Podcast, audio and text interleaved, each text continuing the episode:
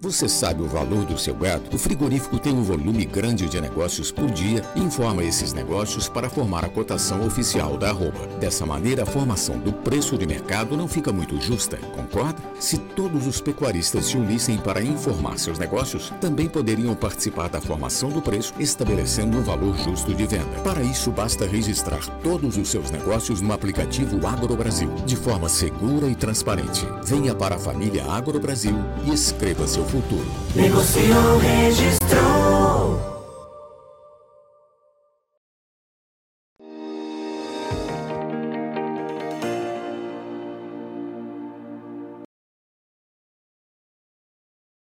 Olá, sejam todos muito bem-vindos. Mais um boletim de mercado do boi. A gente está olhando a semana, olhando os acontecimentos e tentando entender o que vem pela frente.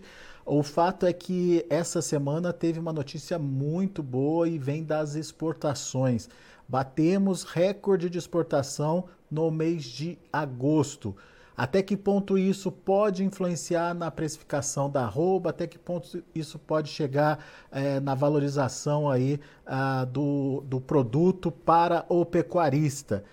Vamos conversar com Douglas Coelho da Radar Investimentos, o Douglas acompanhando de perto toda essa movimentação aí do mercado.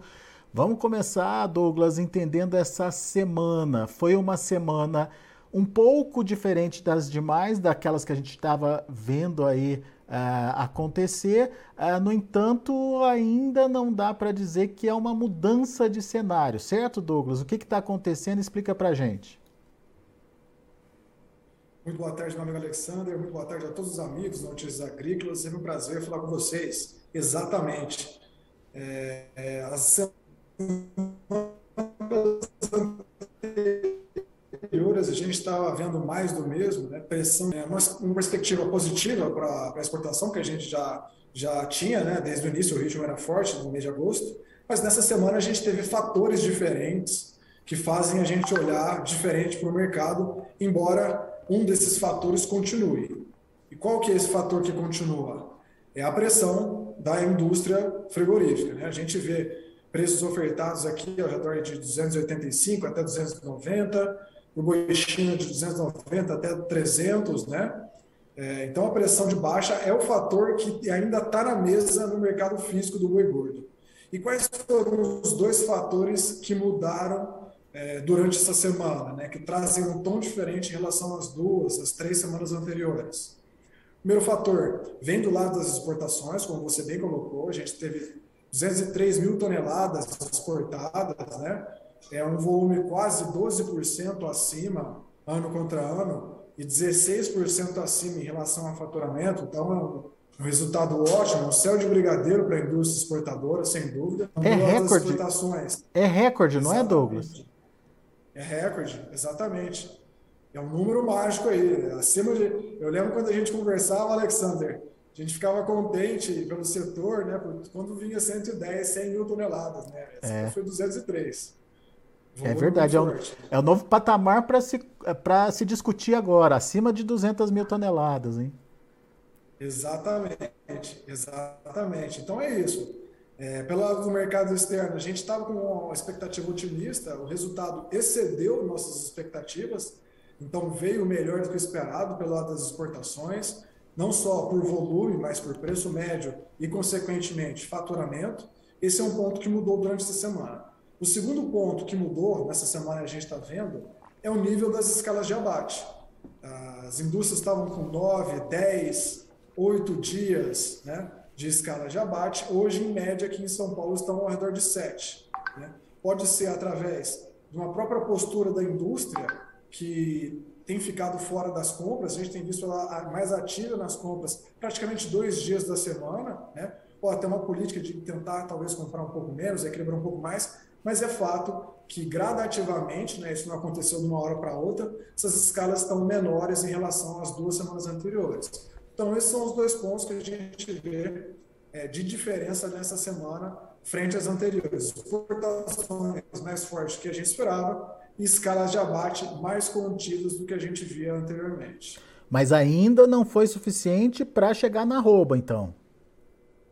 Exato. O mercado físico, é, ainda continua pressionado, não foi suficiente para trazer ofertas de compra de balcão acima do que a gente via nas semanas anteriores, mas a bolsa, a B3, que geralmente antecipa os movimentos, acabou esperando um pouco mais nessa última quinta-feira. Muito bem. Ô Douglas, mas uh, como é que a gente pode entender todo esse movimento? Ele traz que expectativas, principalmente esse de exportação? Ele confirma uma tendência que a gente tem de é, bons volumes exportados no segundo semestre. Mas é, não está te parecendo uma antecipação dessa tendência, não? Logo agosto bater recorde aí? Sem dúvida, sem dúvida.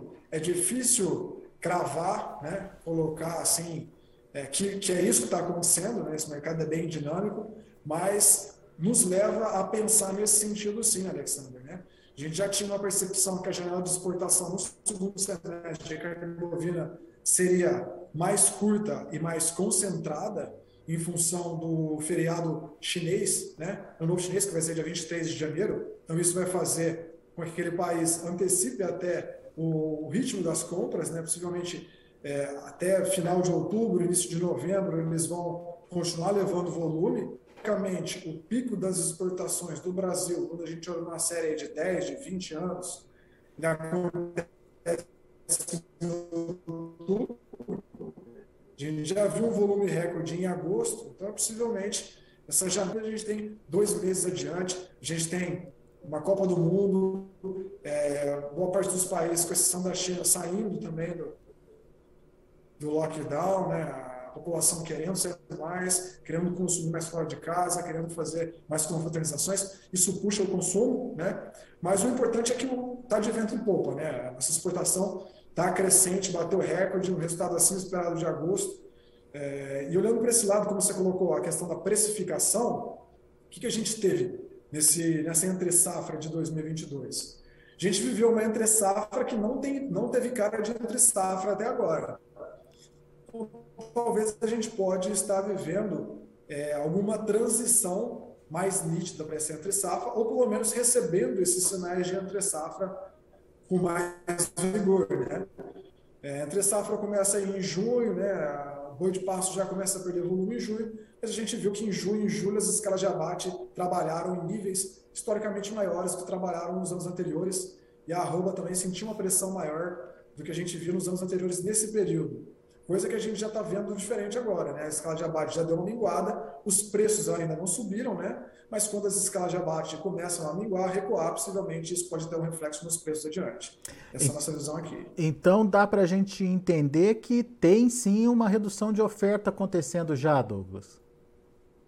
É uma redução de oferta, talvez não nitidamente agora, talvez seja uma transição. Mas quando a gente olha para a taxa de reposição de coxo, né, quando a gente olha para aquele confinador que sempre coloca boi no coxo, esse cenário que a gente viveu agora em junho, julho e agosto foi um cenário que não incentivou ele a colocar mais animais. Então, talvez um cenário de menor oferta pode ser observado aí nos meses de novembro e dezembro, talvez até no final de outubro, quando a gente olha essa questão da taxa de reposição e o ímpeto, né, a vontade Douglas? Tá ouvindo? Agora sim. Você estava falando à vontade? Isso, o ímpeto do, do, pecuarista, do confinador, em colocar esses animais para o último giro do ano. Né? Talvez essas condições que a gente viveu de preço, de escala de abate, de preço de insumo durante junho, julho e agosto, não incentive esse pecuarista a melhorar essa taxa de reposição quando a gente olha para os últimos meses do ano seria novembro, dezembro, talvez o final de outubro. Então, uma transição da, de uma entre-safra começando um pouquinho atrasada, mas acontecendo a partir de agora, mas essa, essa menor oferta de animais ela deve ser sentida só mais adiante, é, portanto, ainda é, com, com, uma perspectiva de é, talvez até um equilíbrio maior entre oferta e demanda, e não mais uma sobra, como a gente estava vendo aí é, acontecer no, nos últimos meses, nas últimas semanas, Douglas? Sim, sim, essa palavra de equilíbrio soa muito bem. Por quê? que a gente vai ter um incentivo, um estímulo à economia aqui no mercado interno, com todos os auxílios que o governo está dando, né? são quase 41 bi de reais né, que está rodando na economia. A gente vai ter empregos temporários, a população movimentando mais, querendo confraternizar mais, vai ter outra bem forte.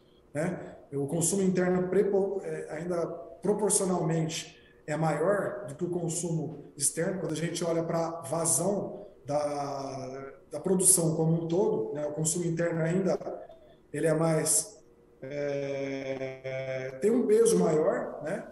enquanto a China possivelmente vai estar tirando o pé é, das exportações nesses últimos meses. Né? E se uma oferta estiver relativamente mais contida, isso pode trazer um cenário mais de equilíbrio, sim, ou até deixar o mercado um pouco mais sustentado que o normal. Né? Porque o mercado interno, sem dúvida, é a dona de casa, aquele churrasco da confraternização no final do ano, dos amigos, do futebol, é o que traz o consumo mais massivo. Né? Ele é bem relevante para a precificação. Pois é, agora uma coisa, uma coisa me preocupa, que é essa reação da demanda interna. Ela já era esperada para ter acontecido agora no início de agosto, agora tem essa perspectiva é, de, de uma reação da demanda também a partir de, de setembro, mas ela está sendo sempre postergada, né, Douglas? Será que dessa vez vai? É uma pergunta interessante, né? É, essa questão da demanda interna ela tem muita correlação né, com a renda disponível da população. Então, na medida que a gente sai de uma inflação muito pesada, não, digo só em relação aos alimentos, né, mas eu digo em relação a combustíveis, energia elétrica, vestuário, né, e vai para um cenário de uma inflação mais comportada, como a gente está vendo agora, né, é quando a gente olha os dados de inflação do Brasil, eles estão caindo consistentemente, né, e consecutivamente. Conforme a gente vai descendo essa escada da inflação, possivelmente o financeiro disponível para comprar é, carne bovina, os produtos de maior valor agregado, lácteos né, e outros tipos de lazer aumenta. Então a gente está nessa transição também. Né? Na medida em que a inflação vai ancorando mais, a renda disponível vai aumentando, possivelmente a demanda vai criando mais corpo. O que a gente viu até agora, nessa virada do mês, não foi uma reação de preços no atacado. Né? Até tiveram uma ligeira queda, mas houve consumo. Na medida em que a renda disponível vai aumentando ou vai ficando mais, é, mais disponível mesmo para a população, é possível pensar que esse consumo tende a aumentar, tende a melhorar, e por que não pensar também em alguma variação de preço ou aquela variação que a gente sempre teve aí de um mês para o outro do atacado. A população não tem aceitado altas de preço, né? porque os preços de outros produtos têm pesado bastante também. Na medida que esses outros produtos vêm abaixando, a renda disponível para comprar carne bovina tende a aumentar. Então, essa é a nossa expectativa aqui.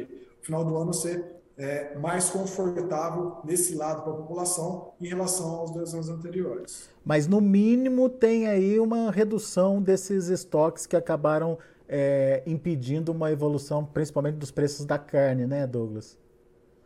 Exato, exatamente. Apesar da exportação ter sido um ponto importante, uma vertente muito importante para ajudar a enxugar o mercado externo, né? a gente tem um volume muito grande, a gente viu que o, as escalas de abate estavam bem preenchidas, ou seja, a gente estava com estoques também relativamente em níveis é, mais elevados aí. Então isso colabora para deixar é, os preços aí sem algum espaço para alto no mercado interno. Embora o mercado externo tenha feito um papel ótimo aí de drenar e é, deixar eles um pouco mais comportados. Muito bem.